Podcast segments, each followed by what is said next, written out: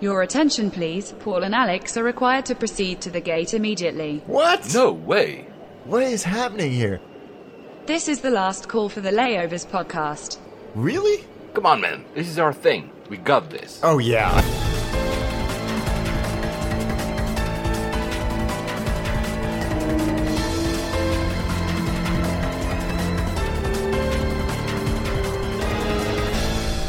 And we made it. Of course, geeks. Flight 66 to Copenhagen. It's good to be Oh, back. I know this it's voice. good to be back. oh, I felt good to do. I've never done the intro before. it's one of these habits you we got into, and I still simply did it every single time. We should alternate. Good to have it's you good back, to be Alex. back. Thank you to you and to my brother Will for the last episode, which I honestly had no idea was happening until it popped up on my podcast app, and I was like, "What is? What's this?" but it's a great episode. great episode. It was great to do it with Will. It was planned for a, little while, actually. Uh, the fact that we would do at some point an episode with him without telling you, but that obviously was a perfect opportunity, and he was so gentle to do it. Like I said, yeah, whenever you want, Paul, let's just do it. And he he rolled very easily. You know, I told Will, "Are you okay doing something like that? I'm just gonna throw stuff at you, and you'll have to just follow." And he actually was. yeah, he did a amazing. great So job. it was really. I'd forgotten how how much he'd done in the aviation world, and he'd done a lot of very different jobs throughout, and a lot of the stories that he told I'd never heard before. So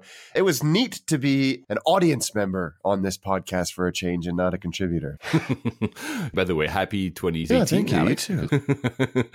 this year, we're going to try to do as many podcasts as we did last year. Last year, we did, I think, 18, which was a slightly above what we did the previous year, which I, I think is our cruising altitude. I think it's harder for us to do like 25 or like the first year, I think we did 30, but really? it was literally everywhere. Wow. yeah, but it was almost, yeah, it's, it's, we cannot do it with our travels, etc.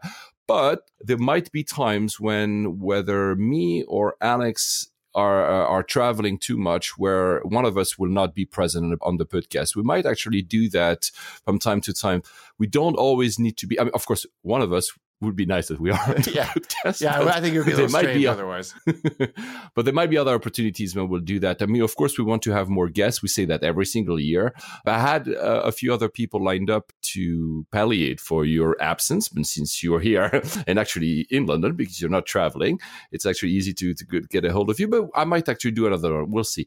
So, no travels. No, I I've guess. been uh, on the ground since we last recorded because, like you, committed to taking a little bit of a break between end of last year and the beginning of this year. But then my daughter came several weeks early and surprised us all, so Mm. that that put the kibosh on on any even tentative travel plans I had, which is great. So I'm I'm not going anywhere on an airplane until the end of next month. totally different reasons, but probably the same for me. Uh, it's already been f- almost five weeks I haven't been in the plane, which is very strange. Our listeners were like, "What the hell is happening to you guys?"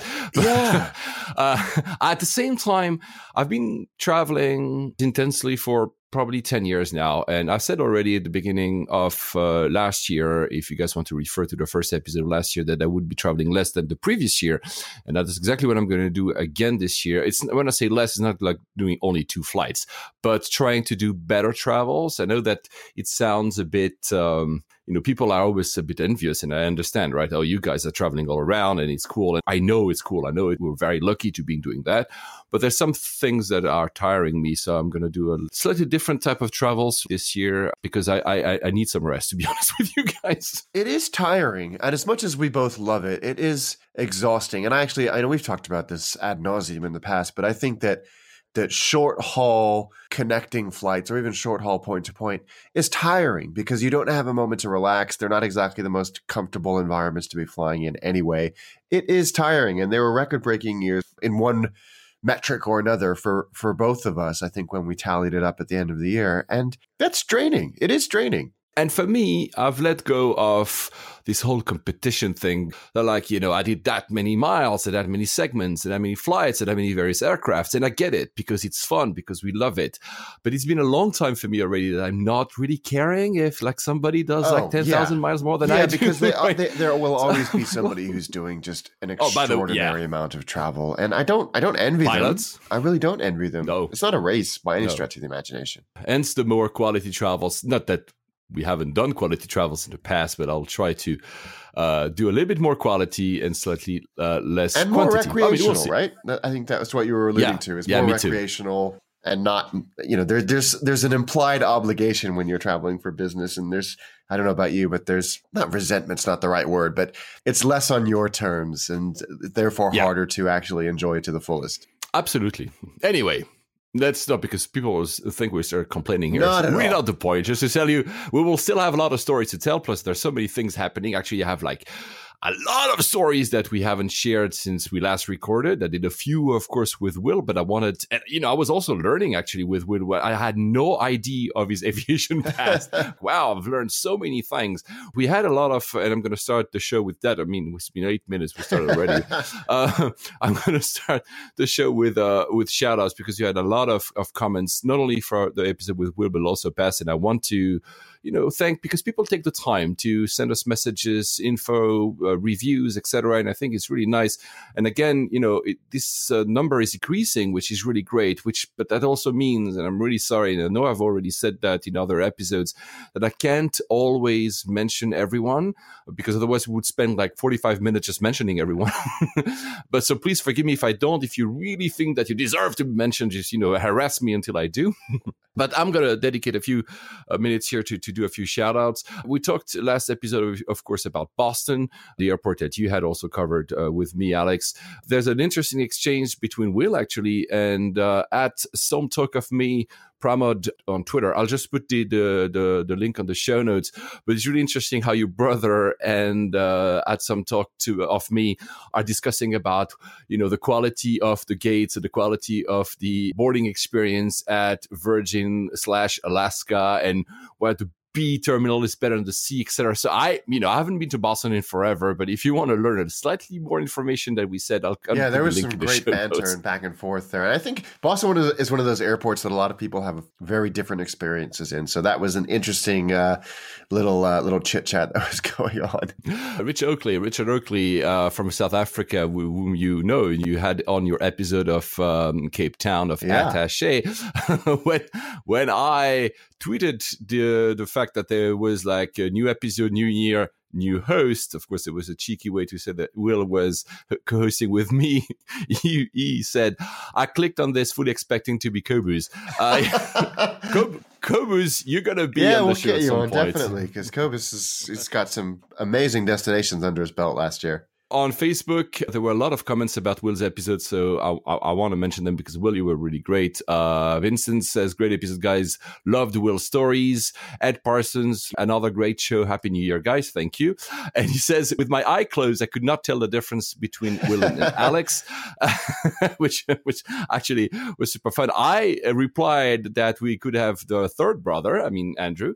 Uh, we'll talk about him in in, in a bit. And to which your brother Will said, "He sounds like Hugh Grant, uh, so I think you'll be good there." To which Wayne Sula answered, "He looks like James Bond." So, man, you know what, Andrew, we need you to to be there because uh, I mean, neither Alex and and Will, they're both very handsome, but they don't look like James Or Bond. sound they like don't James sound Bond. like Hugh Yeah. Grant. we should do the third brother at some point. There was uh, Peter Johnson, another loyal uh, listener. He said the episode were worth alone for the story of the rough sleeper, you know, at Charles de Gaulle, Yeah. who ended up stealing the money by almost accident. Such a good story. Regarding our episode 64, Alex, the one at St. Petersburg, I have Murad on uh, Facebook who says, I believe the high wing aircraft you saw in St. Petersburg was an Antonov 148, Yes. the Rossiya airline, so the, the government owned. Uh, was it that the one? the yes, one it was, and it's I, I love that airplane. We've talked about it in the past, but I just think it's such an elegant airplane. Not many people use it. It looks like a a, a two engined one four six Avroliner. Mm-hmm. It's it's just it's very very cool. There's only been 39 of them made, so there aren't many opportunities to experience them. Air Koryo have a couple of them, so next time we go to uh, North Korea, but the biggest owner, as he said, is the is the Russian government. So uh, again, limited opportunity to experience that airplane. well, you never know. He, uh, he, also adds great episode as always. Thank you, Murad. It's, that's very kind. Uh, 2017 was the year of fake news. Uh, there was this fun banter between you and Kendall about smart luggages, and you answered like it was so funny. No, I was being vehemently against stupid things, idiotic, dangerous, and pointless. So, Alex, CES just happened in in, in Vegas. Uh, you know, this is this big uh, consumer electronics show uh, with all the hardware that exists that shouldn't even exist actually yeah. appears there. And there was uh, the 90 Fun Puppy one, which is uh, a smart luggage that has sensors and follows you around.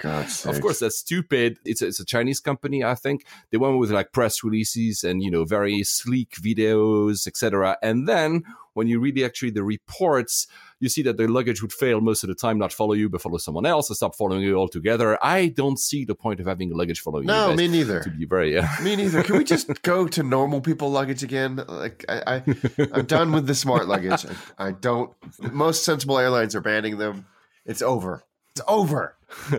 At uh, Joel Candia, and again, I'm sorry always if I mispronounce your names, guys. Just send me back a tweet, message, etc., to tell me how to actually pronounce your names. Said that uh, the Qantas domestic business class lounge at Perth does indeed serve pizza. Yeah, you remember I made a call. I need to know who serves pizza. We didn't receive actually anyone telling us which European lounge serves actual pizza. The hunt is still on if anyone knows where which lounge in Europe serves pizza, I know that you know Australians do it better. Clearly, Joel just told us, but I don't know yeah, where the pizza is, is this in is Europe. This is going to become a global quest to find the lounge that serves pizza. Joel also said that please do a crossover episode on airplane food between Mastication Nation layovers. Yeah, as you heard in last episode, we'll probably do yes, it at some definitely. point. Both Alex and I have like a billion, you know, like we have like cupboard full of uh, airplane menus. We could just read the menus. That would be a full episode, just telling the, the nice. uh, there was also, it dates a little bit back. John had completely effed up his last name and he had came back to me uh, i think I, I, think i gave him the shout out in episode 64 63 i don't remember. His name is nolavika so john nolavika. He has a youtube channel he actually uh, puts the videos of his travels in planes. I'll put the link in the show note for this episode john. He's flown actually a lot of uh, us airlines including that could be interesting for you, Alex, including uh, American Airlines, because you were telling me the other day that you were thinking American Airlines. You went to Tokyo with American Airlines, so almost 14 hours flight. I don't know where he was actually leaving from. Uh, maybe in Chicago. I don't know. He actually enjoyed it. He put even a picture of the of the the seat, probably herringbone, because your your your face is close to the window. Yeah. It seems it, it, it does good. look good. It does look good. I th- again, I, there's so many great new business class product and well premium class products coming out that uh, I'm now glancing towards airlines that aren't BA just because I'm being tempted by the hard product a little bit more. I'm very confident that I'm not going to requalify for gold on on BA this year, so that's really all it takes for me is just to start looking at, uh, yeah. uh, other airline products. He's flown United quite a few uh, times, and he mentions the 77W, so the 300ER. He says it's fantastic, actually, the Dreamliner as well, and even the 772 being retrofitted. I was I was not harsh. I was very neutral on United last time. I'm probably going to try at some point find them again. If I do, I would like to try their newest uh, products. And uh, like I am on Star Alliance, so why not? So he's actually seems to be kind of positive about them. So you know, I'll, I'll give them a chance. Why not? On Facebook, James Hill says he absolutely love our podcast. He's been binge listening at work the last few weeks. That's again glutton for punishment. and he said you guys turned me to an AV geek. I'm like, I don't know if you want to be responsible for that, James, but he says, uh, and that's the point of here mentioning him, besides being so kind with us, he says that there was an episode where we had uh, discussed our favorite uh, websites, uh, oh, yeah, aviation yeah. websites. I, I, I, know it was at the very beginning. To be honest, James, I don't remember which one it was, but anyways, that was two and a half years Oof. ago, probably what we're going to do, not in this one, but maybe in the next or the following one with Alex, we're going to simply dedicate five minutes to say what are currently the websites that we are looking at, where we get the news, but also simply what we enjoy. That's a great at. idea. That's a great idea because a lot has changed in that two and a half years. And he can certify that he also had pizza in Brisbane Qantas business lounge. Australians, Again, the Australians are taking care of pizza business. By the way, I don't know about you, Alex, but it seems to me that there's a, a lot of aviation related websites that are based in Australia. Yes. A lot. And some very good ones as well that are yeah. that that seem to get a lot of scoops, especially on product. We should find someone from Australia actually to to guest invite. Maybe like a, a good twenty percent of the news I'm getting and I'm reading are on .au, Yeah. so Australian websites. Yeah, I, I think for a country that is so huge and with a dispersed uh, populace, they rely so much on on air travel that having good sources of information makes sense. Another one we binged our, on our episode is Eric Hoffman at the husband in two on Ah, Twitter. yeah, also, a very yeah. loyal listener. Great to have you back. Looking forward for more in 2018. Thank you very much, uh, Eric. He says we both need to come down to Girona, where he lives now, to eat great food, drink amazing wine, and AV Geek out. Sign Yes, of course, we will do that. Two, three, or four, I don't remember. Uh, podcast reviews on iTunes. Thank you so much, guys, for actually doing that. It's always very, very kind. The first one from, oh, these names are always really hard to read out. B. D. Caney from Hungary. Just found your podcast not long ago, but already hooked. Brilliant, entertaining. Bravo. Thank you. Five stars. I mean, they're all five stars. I'm not going to even say five stars. Thank you so much, guys, for being so kind with us. Chip Chick from the US, a fun podcast that will appeal to any airplane geek. I don't get to fly nearly as often as I would like, but at least Paul and Alex let the listener experience their travels vicariously. Thanks, guys. Well, thank you. Uh, from oh, from Australia, Rusted, brilliant. We love this podcast. Keep the good work, guys. And uh, the last one from Canada. R3 Act 1990 must listen podcast. Paul and Alex uh, do a fantastic job making the podcast interesting and fun. I listen to it every day on my drive to from work. Again, every day. My God, are you ready? there was also someone, and I don't have it in front of me, that mentioned that he or she was listening to the episode to which airport he or she was going to that day every single time he or she was traveling Ah, traveling to Copenhagen, she would be, or he would be listening to this show, or traveling to, I don't know, Charles de Gaulle, he would have no episode to listen to because Yeah, we we haven't done it yet. can't do it. Last but not least, Michael, Michael Leppa. I'm not sure I pronounced your name uh, correctly. Uh, at Roll Funk on, on Twitter. I've known him for quite a long time, actually. Michael, did you used to live in Japan or are you always traveling very often? Because I remember you from, from my Japan days. He was tweeting us that uh, he was uh, flying with Finnair uh, to, to, to Tokyo with a backlog of episodes of layovers. He was listening to us the whole flight. and it seems that, and it wasn't the case until recently, that if you fly Finnair to Tokyo now, there's a Yes. 350 because before they had Uh, the older aircraft, I think 330, yeah, which uh, seats were not as good. So that's very good news. I might actually do that my next trip to Japan. And he went for three weeks of powder skiing in Hokkaido. My God, It looks so beautiful. lucky. I have a friend who's doing that right now. That the pictures are just spectacular. On the way back, I guess he was at Asahikawa Airport. I've been to that airport. It's also in the north. There's also a flight simulator, uh, a 737 simulator. That was a great See, like as well. Japan really has a lot going on for it, right? In terms of aviation every time. Anyway, Australia, since we are in Australia, there was this uh, interesting article on The Guardian. The Guardian, actually, the, the website is completely It's great, and the and the Uh, paper itself. They've gone to tabloid Yeah. style. Oh, I haven't seen. Oh my god, I feel I haven't seen the paper yet. I've only seen the the app and the website. There was this article that was quite interesting about the uh, the fuel efficiency. Uh, I think the report was made mostly for airlines that do travel over the Pacific, so it's very Oceania and Asia based. The most fuel efficient airline is Hainan, uh, followed by ANA and Air New Zealand. The worst, and by far actually, is Qantas. and the second worst is Korean Air. And obviously, you're wondering if it's not simply because of the fleet they have. Well, it kind of has to be, doesn't it? Because there's no other. yeah. There's no other. Well, if they're going to be judging it on on your ground handling efficiency and all that, it has to be how modern your fleet is.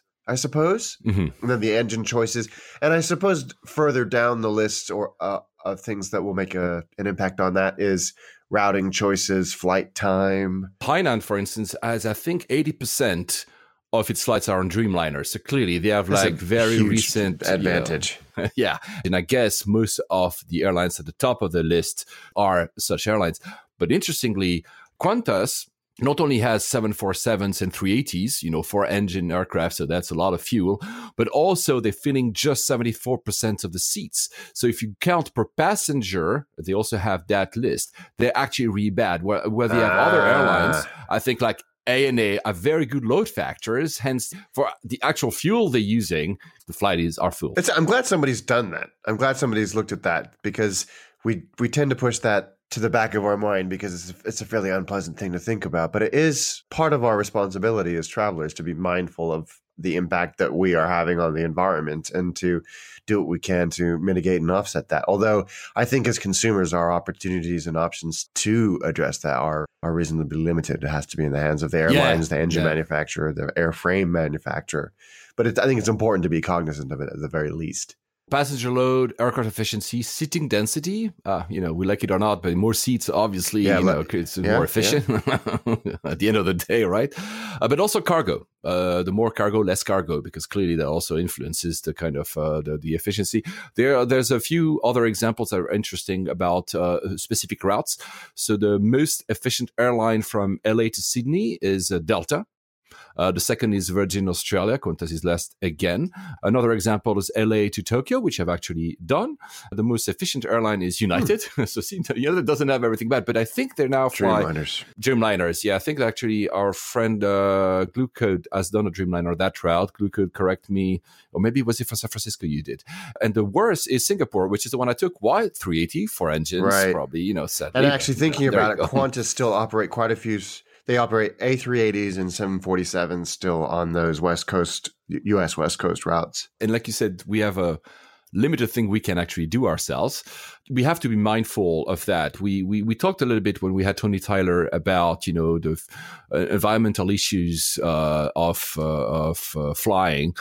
2.5 percent of the global carbon emission or something are from That sounds flying. right. Maybe I'm wrong.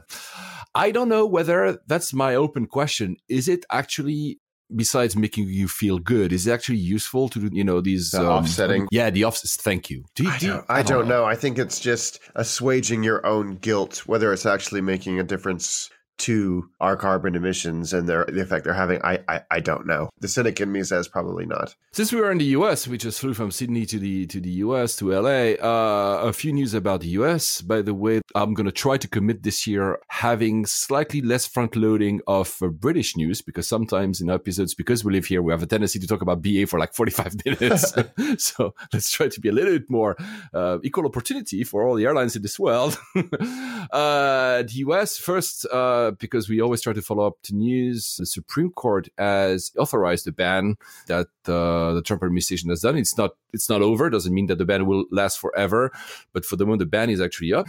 Trump has actually also said that for the moment, they're not going to retaliate against the ME3. They still say, of course, there's subsidies, and they still have a lot of pressure for the U.S. airlines. But they said that for the moment, they're not going to do anything. But they warned that if not sufficient steps are being taken in the future, uh, they might do something about it. They uh, they're not going to either ban or add like some tariffs or etc. to the Middle Eastern carriers, which is, I mean, good news. For It is good news for competition. And, and I think that the Airbus, Bombardier, Boeing, Delta shenanigans that have been going on do illustrate the point that the US government is willing to act. That this isn't something where they, they cannot or will not do something. I think their hands are a little bit more tied on this because the argument is so much weaker than than the Bombardier Boeing stuff. But they will do it, and they've proven that. And I think that gave everybody a little bit of pause for thought. Uh, so it'll be interesting to see what happens this year. Yeah, actually, since you mentioned Delta, let's go there. But Del- Delta, you know, they they they were supposed to buy this uh, C series Bombardier, who's been just taken over by Airbus, as you just said, and uh, the problem is a date thing. I think the first delivery of the C series to Delta was supposedly is still supposed to uh, happen in Q1. So until this March. The problem is when will the tariff be annulled by the fact that Airbus will build the planes in Alabama in within the US. So they're doing a trick. They're saying, okay, if they get the airplane in the C series too early, Delta will have to probably pay the tariffs, which they obviously don't right. want to, but they committed to the, the aircraft, so they want the aircraft. So what they're going to do, they said, we're going to actually give them to Aeromexico. Delta owns 49% of Aeromexico. so they're basically going to do a little trick when they, the C series that they want, they will wait until the tariff situation is actually solved. So Airbus builds the things in the US in the meanwhile, give the aircrafts to Aeromexico. Will they swap them later on? Are they use wet leases? I have no idea, but that's apparently what's going to happen.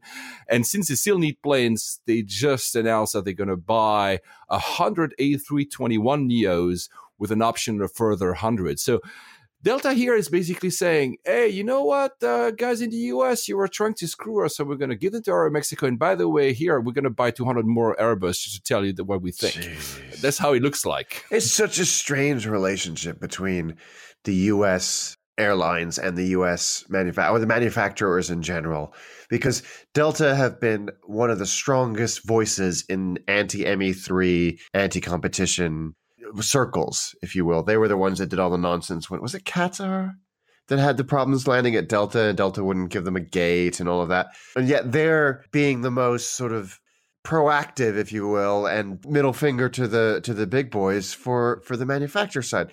Whose side are they on? Or are they deciding for themselves? I don't, I don't know. It's very strange. At the end of the day, uh, I mean, you know, you don't have that many manufacturers you can buy from, right? So especially now that it's been consolidation, like, uh, I'll go to the next one in, in the next piece of news, meaning that I also understand that the Delta would still have to have a choice between Boeing and, and Airbus, and it's not here making a, a, like a flag choice. You know, like I'm pro US or anti US or pro European, anti European. It's just like you know when you want to buy a car, you want to have a choice between brands.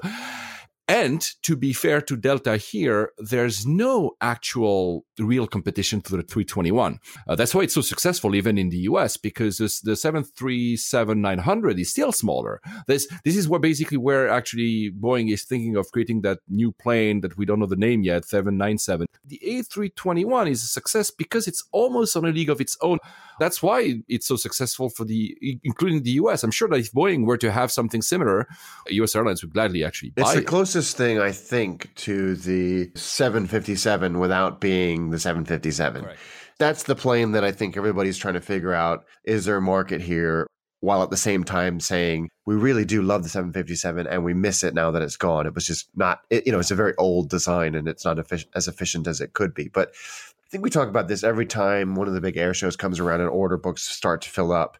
That the A320 Neo and A321 series have proven time and time again to be incredibly popular, reliable airplanes. And you can see why people continue to buy them. And now they're, like I said, being manufactured in the US that just makes the deal even sweeter for for US airlines to jump on board. I don't think it's putting huge amounts of pressure on Boeing because the 737 series are also incredibly good, incredibly reliable and incredibly popular as well. So it's it's it's only good for the consumer that this is happening that this popular narrow body competition and is probably a better word than battle is is going on between the two big manufacturers. So Delta, it was 75 uh, C series that they had ordered. So Delta is doing this trick. Uh, Boeing, they are acquisition talks of Embraer now. So is it a good thing or a bad thing? You know, it was nice to have, you know, a, Bombardier and an Embraer and, you know, Mitsubishi and Sukhoi and other smaller, and of course the Chinese Comac, the, the smaller types of manufacturers. But it seems that this whole thing has created a, yet another round of consolidation. It's not done. Maybe it won't happen uh, because uh, Brazil is quite a protectionist when it comes to its markets and jobs, etc. But if Boeing were to acquire Embraer, I am a little worried about this. I think mainly because I have a soft spot for Embraer. I don't know why. I love their airplanes. I think the the E jets are just fantastic little airplanes. I agree. I think this it would be sad to lose another manufacturer, like you say. There are smaller manufacturers. I mean, Mitsubishi hasn't really nothing's in service yet. Yeah, yeah, yeah. No, Bombardier no, no, no. is great, but they're owned by Airbus now, uh, or at least the C series is. The others are they're they're they're tiny. It would be such a shame. Embraer was the little aircraft manufacturer that could, and a lot of people yeah. like those airplanes. and I hope this doesn't go through just purely for personal reasons. Especially because you never know if the plane, the actual aircraft will survive. Of course, the brand you don't know, but the plane themselves, it's it's really hard to. I mean, the, Boeing had a what was it, seven one seven at some Yes. point, but that's it. It would make sense for them if you think about having a broad offer for for airlines to have a s- smaller capacity uh, aircrafts as well. But yeah, I don't know. I, I have mixed feelings as well. I don't want all the aircraft to look exactly the same for crying out loud. No, no, absolutely not. Absolutely not. Uh, you you want a little bit of variety and innovation. I think competition does breed innovation as well. That's why we've we've had all these leaps in in manufacturing, not just between Airbus and Boeing, but because of pressure from the other other manufacturers. Talking about different type of aircraft, the one that always stand out and people seem to love to fly is the 380. The 380, I didn't mention that in the last episode with Will. It's almost dying. It's still not dead, but we're very close. Airbus is very, very, very close to shut the program completely down. Airbus have come out. They- uh, John Leahy has come out and said that they will shut the program if Emirates does not order more aircraft. It's not conjecture or speculation. They've he's said that. uh, Emmanuel Macron, the French president, Airbus being part, part French, uh, was, I think he just came back, was in China uh, for a state visit. And part of, the, of his agenda was to try to sell the 380 to the Chinese. And it's potentially true that some Chinese could be doing something with that plane, but I don't see it happening either. It speaks volumes that in 2017, the A380 order book netted an order total of two cancellations. That was it. I think that really shows it. And their commercial aircraft president, Fabrice Bregier, said that his job in 2017 was to start winding down the production of the A380. So they're they're ready for it. They're prepping. They've said they won't make any whitetail airplanes, making airframes without a potential buyer. They're they're not going to do anything until they've got orders on the books. You know, we're talking less than 10 a year for the next three years, and it's maybe down to six after 2019 being coming off the line, which is then obviously reaches a point of inefficiency, and there's there's it's in no one's interest to keep it going. But I like the A380. I, this this will be sad. It's not as graceful and elegant and important, frankly, as the 747, but it's not a plane I have any issue with. it's really proven popular for people that don't fly as much. And I had friends over for Christmas, for instance. They keep talking about 380, as in it's like, ah, I've been for the first time at 380. There's something about it. It's coming to our point earlier. It's a different looking aircraft. It's like, oh, I know it's a 380. I know it's different. I know it's special. So I want to be in yeah, it. So I- and it's you know it's a it's a monstrous airplane, and I think that captured a lot of people's imaginations. It was on a scale that we'd never seen before, which allowed passenger experience innovation to happen on a level that we'd never seen before. So it is an important airplane. It is a good airplane, but in a world where we're looking at efficiency, efficiency, efficiency, it just doesn't make sense. The numbers just don't add up. Talking about Airbus, Airbus is uh, going through like a lot of shakeups. We had mentioned a few in the past, but this one is the big one because like very basically everybody is leaving. Uh, so you just mentioned uh, Fabrice Bregier is uh, leaving, kind of lost a power battle with uh, chief executive Tom Enders, but Tom Enders himself is actually being in a big uh, this whole corruption thing. It, the corruption is more on the you know Airbus is a big group, so it's more on the defense side, less on the commercial uh, you know airliner. But still, you know it's the same group, right? And the same these are the same people. So we have Leahy departing, Bregier departing. Tom Enders is actually not as spotless as he might have uh, claimed in the past. Just for the sake of saying it, the, the crux where the the, the the the the ground zero of this corruption scandal apparently is in Paris. It's uh, it was a small sales division uh, for arms, I think, so for defense purposes. It was actually called, and I'm not kidding, and pardon my French, the bullshit castle. Very kind of shaky deals going on. Uh, there's even a sentence, a quote. I don't know who said actually the quote is: "If you put Mother Teresa in a neighborhood with rampant drug use, she wouldn't remain a saint for long either." and that's apparently it's really shaking up the grounds of uh, of Hermes. So the door is open to be, not the entire executive team, but we have a lot of the, the big guys have left. These were the guys that actually put the 380 into place. So maybe a new management, a new CEOs, etc. When they will arrive, they might not have the the emotional link to 380. They will just look at it, say, you know, no, Yeah. no one's buying it. Let's They can it. make a business right? decision. I don't Then know. what? I mean, I mean, the they've three- got the 350, the three- but is that Yeah, I was about to say the 350 is super successful. That's their hit with a 321 and 320. But is it the platform that they need to expand and fill the void? Because the triple seven has been around for oh what since 1989 as a concept and as a platform, and has been iterated on and, and developed, and is obviously a very very popular program. And they're you know they're continuing to iterate on it. The 350 is brand new. Is it the right thing for them to say the A380 goes away and we backfill with the 350 and oh, and what know. else? And what else? So it, it, it's an interesting time for Airbus. And, and, you. and, you know, in our not this isn't a job, but in our job, it does make for some interesting, uh, interesting months and years ahead. I I think that Boeing is better equipped as in future proof, not only because of the bet they've done with both the 777 back then and the, the, the Dreamliner uh, currently, but they seem to have a broader uh, offering for airlines because you're right. There's the 350, the 320 and 21s. The 330, yeah, they will do a Neo, but airlines are like, airlines are not huge, huge fans of Neos because they're basically saying, hey, you guys, you're okay, you're putting a new engine to an existing platform, but the reason the Dreamliner or the 350, by the way, are so successful is because they were started from scratch and said, okay, we'll have like more fuel efficiency, different design, different materials.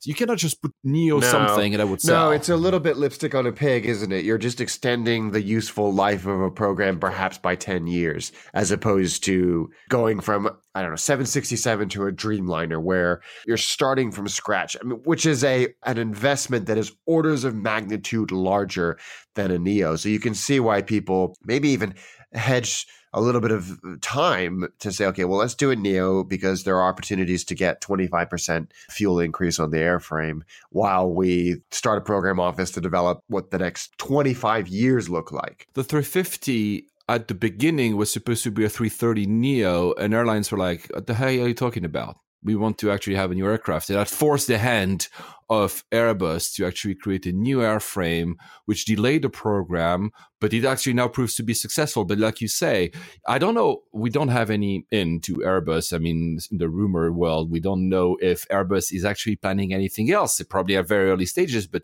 even if they were to start it with they had started two years ago, it won't happen before a decade that the new aircraft, whatever that is, 370, whatever the name you want to, will ever happen. We No. don't know. We No, simply and, don't and know. I think the funny thing is that it feels like Boeing and Airbus are waiting to see what the other does. It's why Clearly. it's why Boeing haven't committed on a 757, 767 replacement or or enhancement program as well. So it's just someone's going to have to blink first and come up with something. And I think it'll have to be Airbus. Uh, Yeah, I think so too. I think although Airbus is very successful with the few aircrafts they have, they are lacking something compared to Boeing. Uh, Boeing is still has an edge uh, to me. And here I'm not doing, you know, uh, you know, let's. Pre- I'm Swiss. I'm going to be neutral. I do not prefer one or the other. I like to have competition, but if I put myself as an outside in looking into the, the thing, I think uh, Boeing has an edge uh, overall. And again, I love the 321 and I love the, the 350, especially the 350. I think that's a smash hit.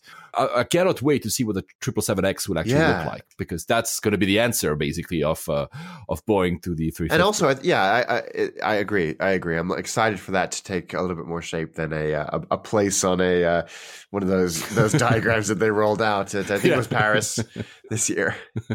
Yeah.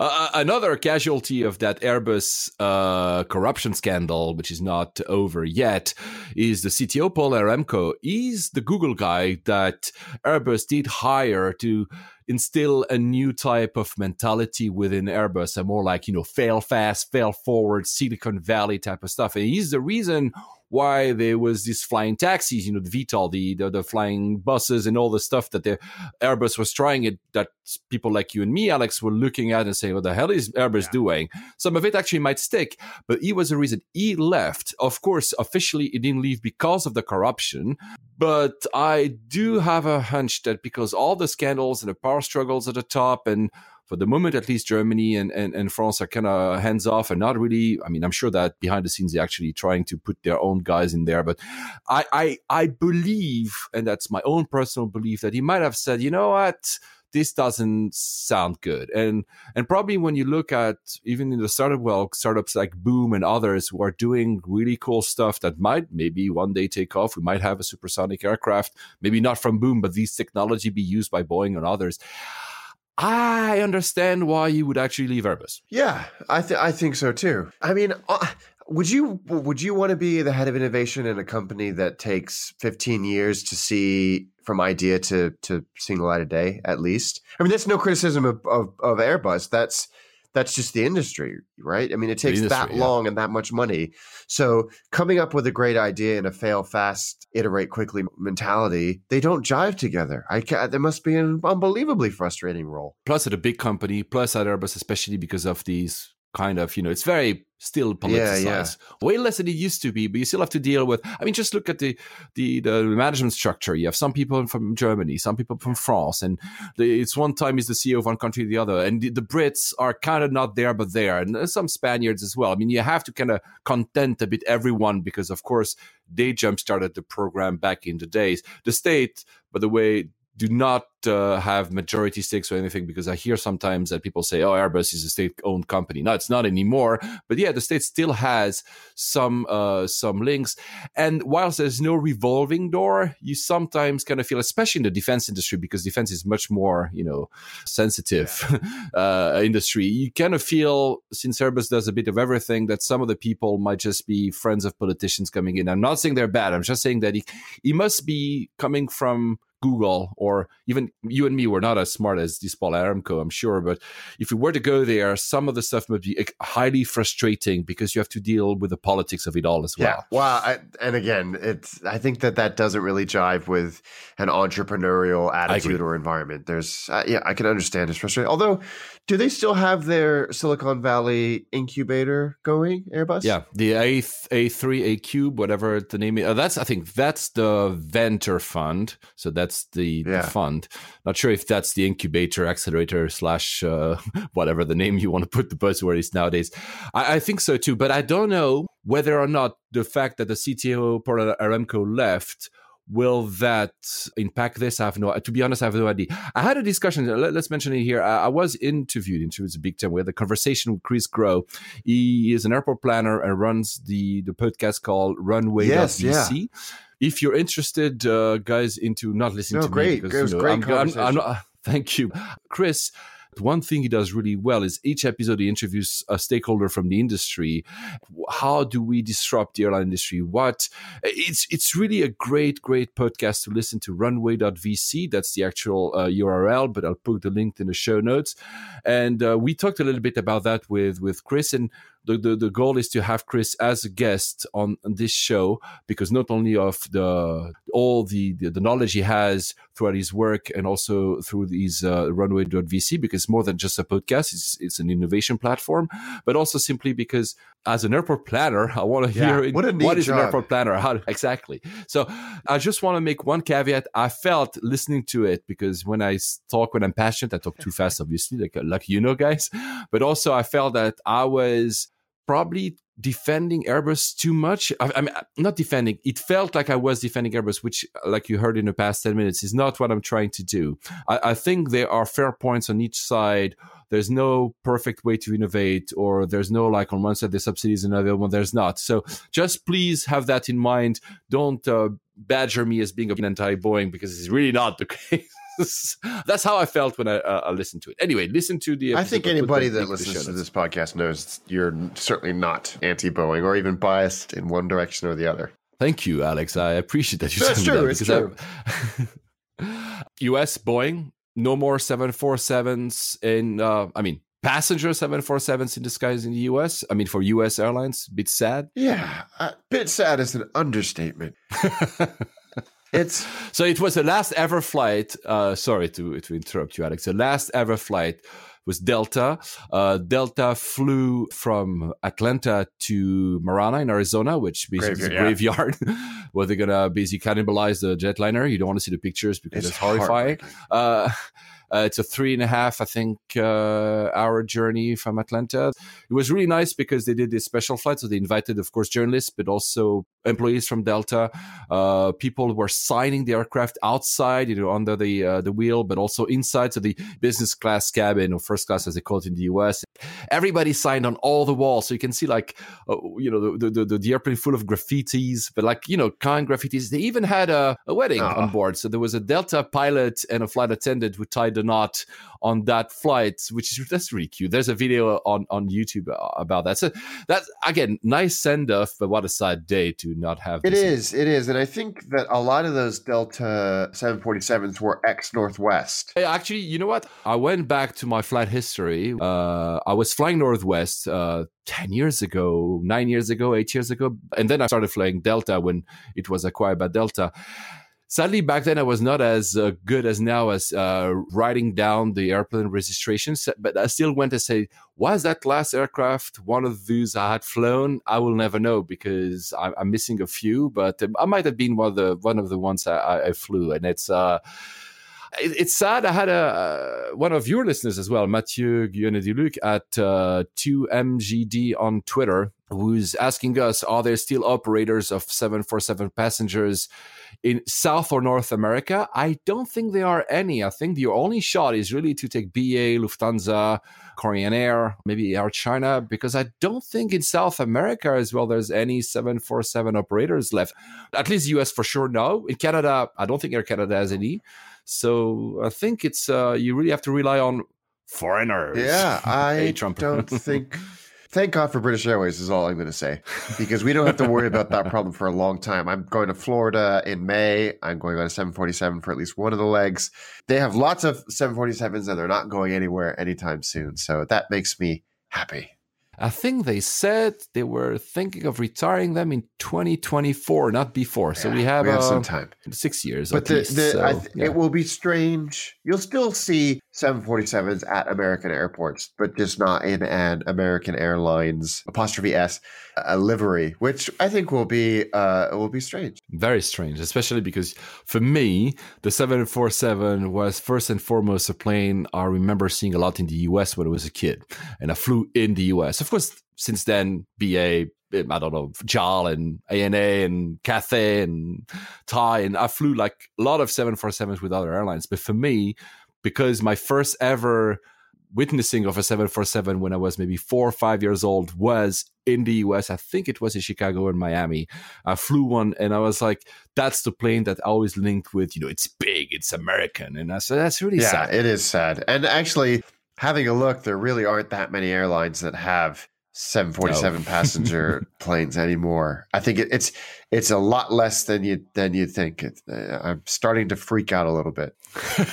Which is why I mentioned Lufthansa and Korean Air and I think Air China because these three have the 8i, so the newer version. Yes. Even if you only have a very few, but at least you're pretty sure that those will last for 20 years before they're retired. So even though they're not, and I've taken, I said that in an episode, I don't remember which one it was because I don't have it in front of me, but I flew the Korean Air 747 8i uh, twice. It, it was a really neat experience. It's very close to a 744 experience. The sound is slightly more damper, of course, because it's slightly newer, but I mean, it's a fantastic. So, guys, yeah, if you want to fly 747 for sure, Lufthansa, Korean Air, uh, and I think it's Air China. uh, Air China and China Airlines both have them. Oh, both. Oh, wow. See, well, there you go. Thank you, Alex. So these are your best shots, and BA, of course, for the next uh, six, seven years. few more, yeah. But yeah, just for the few more years. Qantas, the rumor is that Qantas is uh, looking at uh, ditching them. You know, the first piece of news we discussed here about their fuel efficiency, etc. They might be looking into having more Dreamliners 350s for very long routes, avoiding to commute through uh, Singapore now and, and Dubai. Uh, so I, I'm not sure the 747s will last so long at Qantas either. Yeah, I see Alex on the camera in front of me. He's having like you know cold sweats. I need to get some more 747 models. I don't have nearly enough. Oh, I'll find you some actually. The next time I uh, I might do Korean Air soon again, uh, which is against my miles thing because I don't do Sky Team, but I really want to fly it again. I might actually do it, and then I'll I'll make sure to. Uh, I should fly Asiana, but Asiana is a 380, which I like, as we said. But you know, 747 hard to beat. and of course. Virgin Atlantic Yeah. still have eight, and they're going to be around for another two years. So Okay, yeah, I've never flown Virgin Atlantic actually. I was thinking about that when your brother was on last week. I never flown them. Um, uh, talking about Lufthansa, talking about you know respecting the past. Lufthansa has restored a few historic aircrafts, and that's really really cool. They restored uh, uh, uh, a, a, a Junkers uh, 52. It's a very old aircraft. I think it's it was in operations in the 30s and the 40s, but it's you can experience that. That's the thing that I love about this thing by Lufthansa. Not only they they restore them, but you and me we can book experience flights. So It's not just for a museum. It's like you can go and they try as much to replicate what was the experience of flying for that example Lufthansa back in have the 30s, been, always 40s. been really good at this. The Junkers has been around for a few years. I don't remember when they finished it, 20 or 30 years, I think. But they are rebuilding uh, a Lockheed Super Constellation, the same one that was in their fleet in, uh, in the 50s. They bought in auction, I think, three or four of them to make sure they have enough pieces to being able to do one that is exactly the version they used to have bar and they mentioned that they will have a digital cockpit you know state of the art latest Yeah, technology but for the rest for the rest it's going to be the same that's amazing That is amazing, and again, kudos to them for for going through the the effort and expense and time to do this. It's it's. I think this is important, and it's so often overlooked, especially by airlines. It, it's usually falling into the hands of of hobbyists and retired airline mechanics to take these airplanes and and preserve them in a museum environment. To see an airline really step up and, and take ownership of their of their heritage is hugely refreshing and I think very important. I agree. They, they've also uh, talking about museum. They've and, and I found that pretty staggering. Actually, uh, they bought back a seven thirty two, so seven thirty uh, seven uh, two hundred that had been hijacked in the 70s. Most of the people were liberated. I think the pilot had been sadly killed during that hijacking. The 70s, there was quite a, the 60s and the 70s, there were quite a few hijacks. Yeah, exactly. It was in, I think, in Somalia, in Africa. So that aircraft had been then, of course, I think, sold to other airlines, and it finished its its uh, its uh, life in Brazil. I think in 2007 or eight. The the government, the German government, that's not Lufthansa. They bought it back in 2017, so last year, and they asked Lufthansa Technik, which is the technical uh, arm from Lufthansa, to disassemble it, to put it in an Antonov, to fly it back to Germany, then to put it back together and uh, to actually put it in a museum because, of course, out of respect for their the, the history of Germany and of Lufthansa, it's going to be at the Dornier Museum in uh, Friedrichshafen.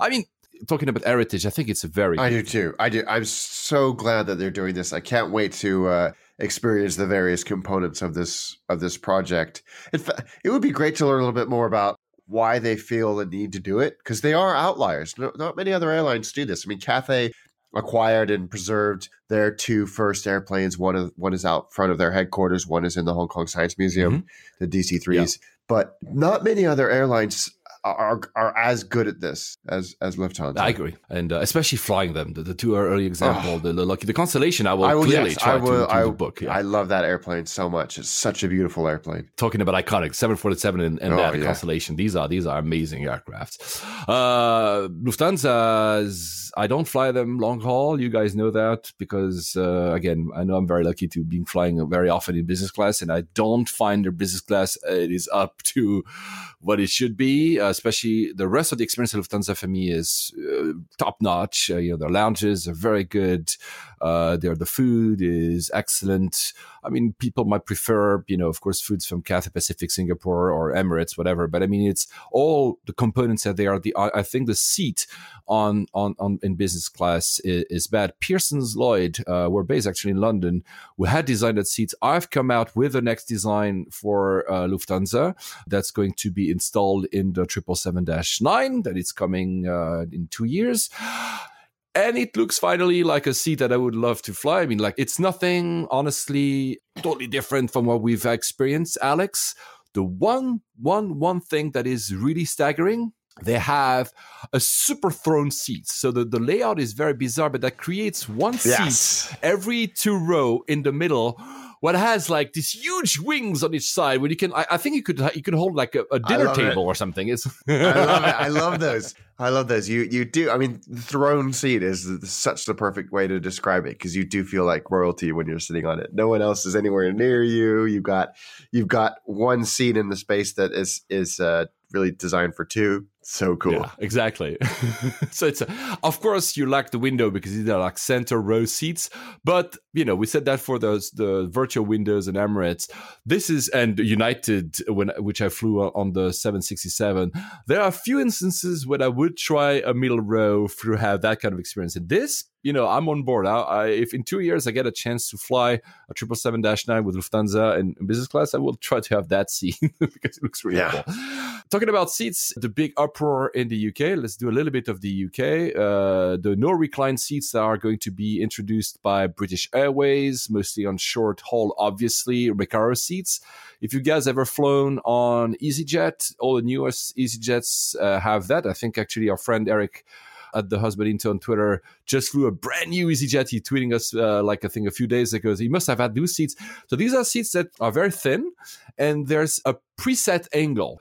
Myself, I'm tall as you know, guys. I like those seats. I flew EasyJet a few times with those seats. I Yeah, like those. me seats. too. I get it why people are upset because it feels like the recline is yet another of your freedom to be taken away.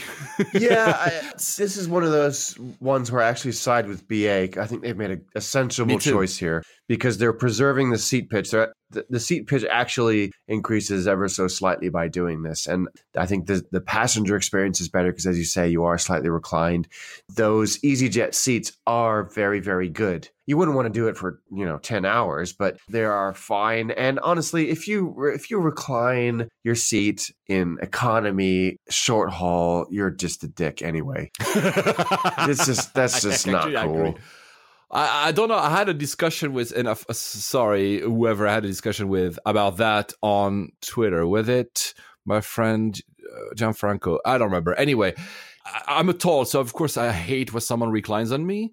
But the seats are actually pretty comfortable. You know, you're not like a 90% angle or something. You are already pre-reclined a little bit, and that's and it's good. I I really enjoyed when I first did that EasyJet flight two years ago with these, these I think the Recaro is, is the seat maker. I was like, wow, there's no recline, but I don't care because I was it was a two hour flight or two and a half Yeah. hours. It was okay, and I and I I'm like you. I'm totally siding with BA on this. I think the reaction is more about you know people feel that they have less you know, agency Oh, or something. You know, Uh, I I think I, I like it. I think it's gonna put an end to the the few. Fi- yeah, I mean it, that's that's that's exactly the word. I, it's different if you're doing a transcon red eye in the U.S. and you you want to get uh, just a little tiny bit of sleep, and everybody's going to recline their seat. That's fine.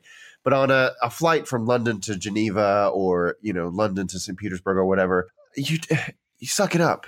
You're going to be more comfortable. Everybody on the flight is going to be more comfortable with this new Agreed. configuration. I, I also say get used to it because for me that's a trend. You know, having moving parts in an aircraft that's something that breaks. It's great for also the and I get it for airlines to say we have seats that don't move because they cannot break and then we don't have problems. So it's gonna get used to it because that's gonna happen Yeah, anyway. no, absolutely. uh, all, all the airlines are gonna get there. Talking about EasyJet, we we called it so many times, Alex. They are introducing streaming Wi-Fi, so IFE streaming. This was written on It the wall somewhere. It has so much sense. I mean, I've been raving about Southwest doing it, you know, the low cost carrier for years, and it's such a great experience. I love it, and it seems a lot more American Airlines. Will was telling me this offline that a lot of the U.S. airlines are doing IFE and stream to device, and there's been a lot written in the aviation press that this is the way forward. That airlines want to Mhm. reduce uh, weight and cost and maintenance Mhm, issues by moving to this stream to the device model, especially for short-ish haul, if not if not long haul as well. Uh, I think that works well in in economy or single class configurations, less so in premium. But for EasyJet to do it, I might actually consider going on EasyJet again after several poor experiences with them. I, I, have a soft spot. I don't know why for EasyJet. I uh, so the the the the, the name is pretty cool. the name of the the system is called Airtime. Clever. Uh-huh. Duh. And uh, they have an ad, so people are on defense about it, but they use a lot of celebrity lookalikes in the ad. it's pretty cool. I'll put the link in the show notes. It's on YouTube. I think it's a good idea. It's rev. It's revenue because I, I don't know the pricing. I, I, don't know if it was announced. I couldn't find it. probably it's not announced yet, but they will have a, a, some kind of pricing uh, link to it. I uh, remember I was telling you I was flying United and they had. I mean, they had uh, IFE screens in front of the seats. Of, I was in, in business class but you could have also streaming uh, movies. And I remember I told you that the catalog was huge compared to what I had in front of me. And I was like, you know what? You know, I have a you know the large iPad Pro, so the quality of the screen is probably better than the one I see in front of me. so the only thing I would miss, Alex, and I don't know if you have because I don't think you traveling with an iPad, but is to find. I need to find something. So that's another call after the the pizza in the lounge in Europe what do you guys use if you have an iPad? Do you use any type of you know mechanism to hold it to the seat in front of you, uh, to the tray table? Do you use anything, or you simply use a cover from Apple? Uh, or if you have any you know Surface and others, I, I would really be interested yeah. because that's the only thing. Sometimes I cannot find a nice angle to. Watch. I think there are a few products out there that that handle that, uh, but I don't know how gracefully they they do it. That's a good point, actually. Uh, the only was, thing I don't know about EasyJet is are they offering any kind of air to ground connectivity or is it just streaming Wi-Fi? There's a technology investment in there, isn't there? Because you could have a Wi-Fi network in the airplane to stream from a server that sits in the in the gadget bay, uh, versus having to put the, the air to ground or air to satellite antennas on there. So it'll be interesting to see. Uh, I, I will definitely try EasyJet again so I can experience this. I don't know how quickly they're going to roll it out. Me neither. Me neither. By the way, that just reminds me that was also before Christmas. Do you remember the plane that caught fire in the Qatar oh, Airways yeah. uh, aircraft? That was bad. Oh my god, that was bad. I mean, it was on the ground. No, no one died. The flight was empty. It was like being on maintenance or something. But the thing really caught it, fire. It, yeah, it was. It was completely gutted. Was it the yeah, antenna, I, the Wi-Fi antenna, or something? To I don't do remember with that, exactly. that they were they were playing with, and it just it caught fire. Uh, and you know, thank goodness it, was on the ground and there was no one hurt. a friend of mine, Alan, was uh, also a loyal listener to the show. Lives in Geneva, my hometown. Uh, a good friend of mine, hi Alan, was uh, when I think, yeah, I put the news about that on our Facebook page. Uh, f- look for layovers on Facebook, and you'll find us, guys and he basically replied that that reminded him of uh, Swissair uh, 111. Uh, yeah, that, that was crashed terrible. because probably of FE. the IFE or some Wire, cables yeah. caught fire. Yeah, like you say, if that had happened during a flight, I don't know if it was a sequence of events, the, the fire was put out, but yeah, ouch! Because the images are yeah, they are, they are, they're they're devastating. Let's stay a little bit in the UK. So Monarch one of the biggest bankruptcies of uh, airline in the UK, in the world as well, because it was a pretty big uh, airline.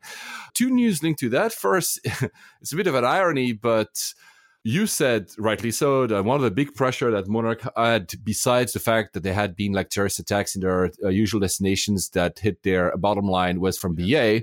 Eh, that's BA actually getting all the landing slots. Yeah. surprise, surprise.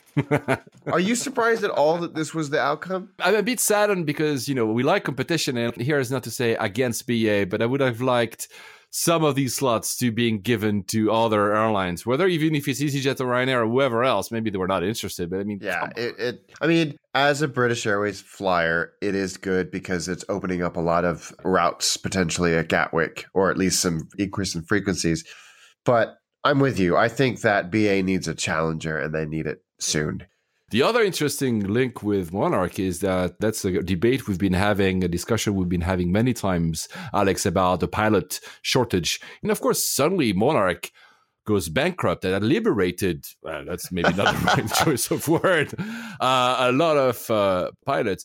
Can you think where they all going? I have no idea. Apparently, it's Norwegian. Well, that was uh, O'Leary's complaint, wasn't it? When they had all of their pilot shortage issues, that that Norwegian was poaching all of Ryanair's pilots. So I don't know what Nor- Norwegian the, uh, is doing to attract them. Obviously, paying them more. There must be some compelling reason, or perhaps giving them more seniority. But uh, yeah, I'm glad that Norwegian is expanding. Similar story with the pilots uh, from Air Berlin. A lot of them are going to to Norwegian. Uh, Willie Walsh uh, from uh, IAGBA uh, says that the pilot shortage doesn't exist. So I don't know what world he's actually living. Why would he? I don't understand why he would say that. I think it hasn't it been quantifiably proven that there's a I think he wants to be dismissive towards the low cost, the ones I just mentioned, especially Norwegian, right? right? Oh, yeah, because, sure. Uh, it's a veiled thing to say there's only a pilot yeah. shortage if you're not paying your pilots properly. Yeah, I think that's exactly it. The other outcome of that Air Berlin uh, disaster is Niki. So who's buying yeah. Niki? Well, I was hoping that it was going to be the chap that it was the airline is named after, Formula One driver Niki Lauda, but it's not him.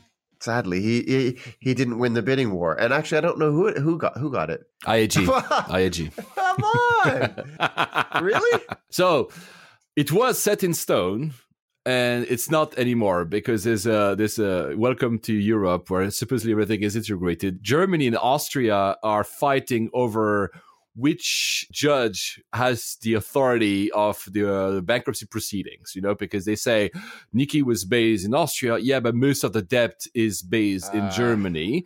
Uh, la, la, la, la, la. So the bidding war had been won by IAG. So it's Vueling that is buying them. I guess Niki would be folded into Vueling. And I read just before we started recording that this is happening. IAG says they're confident who wanted it? Uh, uh, Lufthansa. Yeah.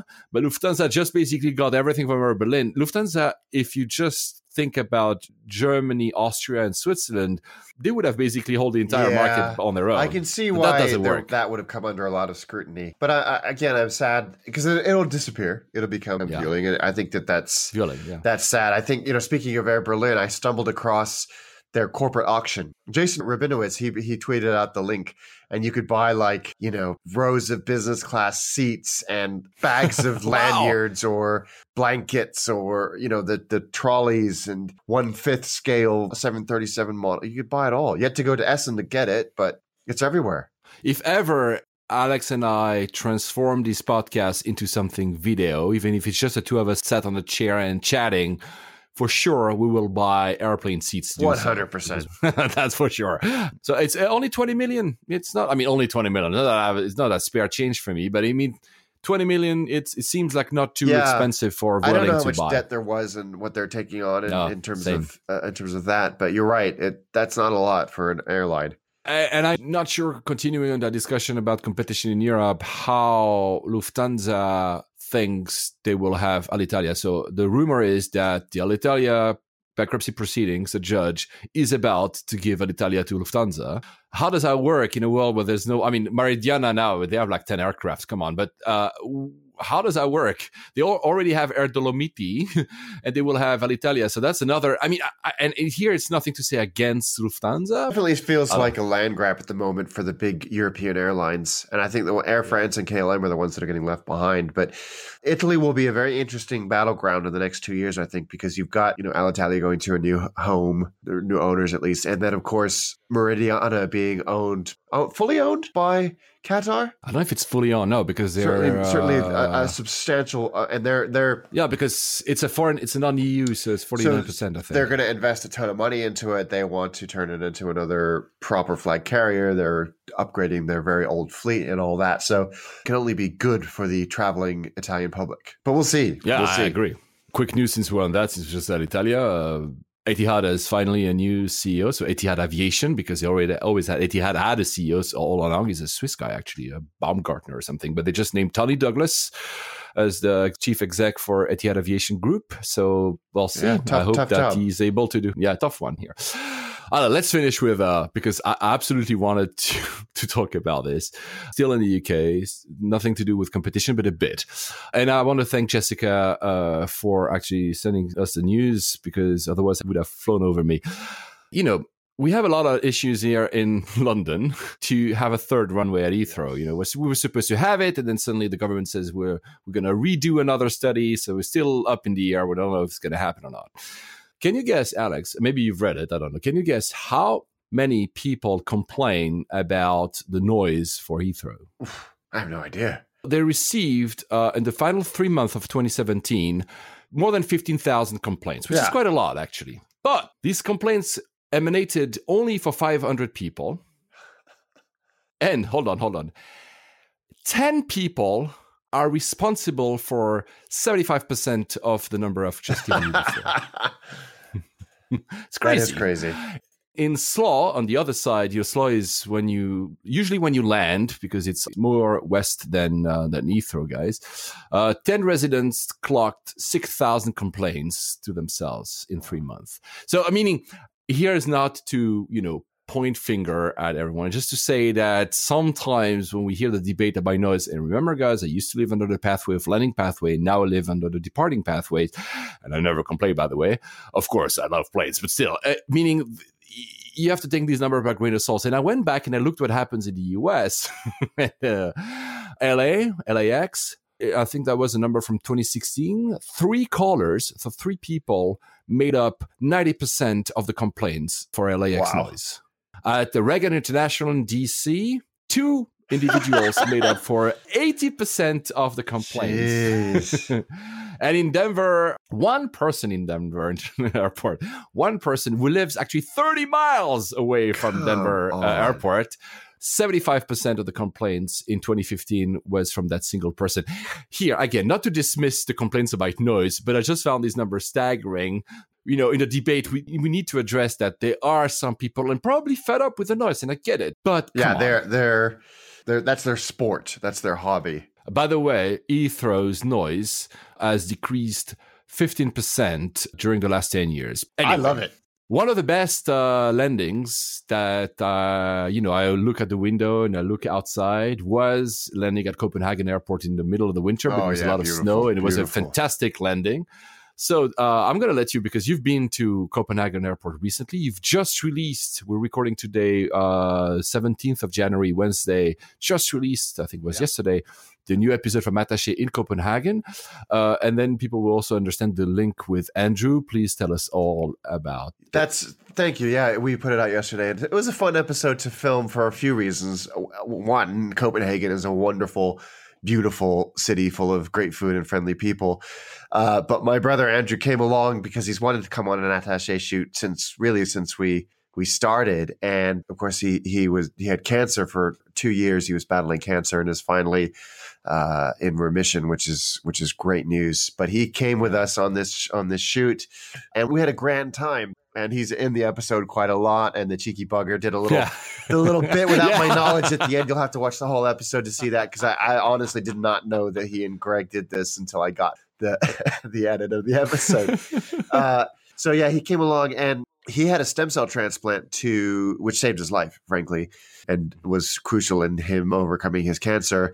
So what we're going to do with this episode, and I talk about this at the very beginning of the episode, is that all the money the episode generates from ads on YouTube, we're going to donate to the Anthony Nolan Trust, who are a charity here in the UK that do pioneering work to match stem cell donors with people that need a stem cell transplant. And he was, uh, he went through them and they've been wonderful and they're a great organization. So please, please check out the episode. You can just search for Copenhagen and up will pop and uh, and watch it. And we do obviously, as we do in every single episode of Attaché, spend a lot of time talking about the airport. That's a great freaking airport. Holy hell, that's a good airport. It's Yeah. it's like this perfect combination of form and function. Obviously, it's like beautiful Scandi style, lovely, uh, open and airy. But you know, you go from plane to tarmac in like four minutes. It's intelligently designed, and then to get from the airport to Copenhagen Central Station on the train is twelve minutes. Twelve minutes. That's so civilized. It's no, it- Yeah, you know, know, it's, right? and then the metro, which is not much, not much longer than that. It's just a joy to go in and out of that airport. Really, really is. You know what? It's interesting because I've never experienced the airport as a destination. I've only done layovers. The last time I was in Copenhagen, I went with the train, believe it Oh, or not. cool. yeah, it was great. It was a super long journey. You know, one of these journeys that like is for 15, 20 hours or something. It was amazing. But I've never actually uh, used the airport. So was it easy like to not only, of course, navigate again, you know, in terms of design, you know, I trust Scandinavian countries with my eye closed. Like you go to Helsinki, Oslo, Copenhagen, you go to uh, Bergen, all the airports are, are good. It's just like, is it, uh, do you have to go early? No, Is it, yeah, obviously it's where SAS uh, have a lot of their flights. It's a very busy big bustling airport, but it's intelligently designed and it's very easy to to navigate. They've got really good food and drink options, amenities. BA have a very good lounge that's sort of up in this rotunda almost. It only opened uh, last year, I think. Uh, Oh. late last year, and you get this wonderful panoramic view of the tarmac, and uh, it's you know it's it's a comfortable place to spend spend an hour or or two. But yeah, it's well laid out. It's clean. It's airy. It's light. The signposting is a little bit confusing just because the the way that the air airside bit is laid out. But you know, I, I I was impressed. I was really really impressed. It's one of those airports that you think not from a comfort but just from a an, an experience a user experience perspective is a joy to to use I would also recommend it for layovers. I've done SAS, so I've never been to that BA lounge, and actually, it was my experience is not super recent because it was exactly two years ago. It was in uh, January 2016 that I went the last time to do a layover in Copenhagen Airport. Uh, I was going from London through uh, Copenhagen to New York, to Newark actually, and so I would just say this parts of the terminals, you know, you have uh, F gates, C gates, D gates, A gates, and there are quite a quite a few. Uh, parts of the airports are more welcoming than others. Uh, there's like more amenities, cafes, and the cafes are amazing. You know, there's a lot of it's very open, open spaces. You can just you know sit down, have a coffee. It's uh, it feels really kind of homey is maybe an overstatement, but it, it feels really really good. And it was like right in the middle of winter, was snowing. You know, de-icing was not a problem like in the US or in Europe.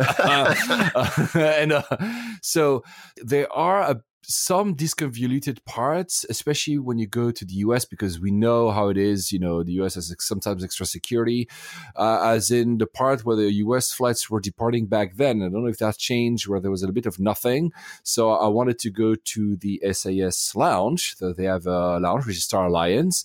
The lounge is probably the less good of the SAS lounge Oh, really? I've done. It doesn't mean that it's bad. It's just that when you see if any one of you guys has been to the lounge at SAS at Oslo, which feels like a home, like they have couches That's and small sofas and like uh, coffee areas, that's very different. Anyway, good for layovers. It's a great, it's a great airport. airport great city I, I I always forget how close it is to London. It's just just over an hour's flight. I need to get more spend more It's- time there. The only thing is that, guys, it's like a lot of it in, in Northern Europe, it's quite expensive, Yeah, but it's oh worth my it. God, yes. anyway, Alex, uh, let's not do the next flights because we just said earlier Yep. that there's not going to be Airlux until we probably record next. Uh, also, I know that you have to go. Uh, the recording will sharply end. So, guys, uh, please hail the return of Alex Hunter to our show and good luck with your family, Alex, and uh, Thank safe you. travels. Safe travels.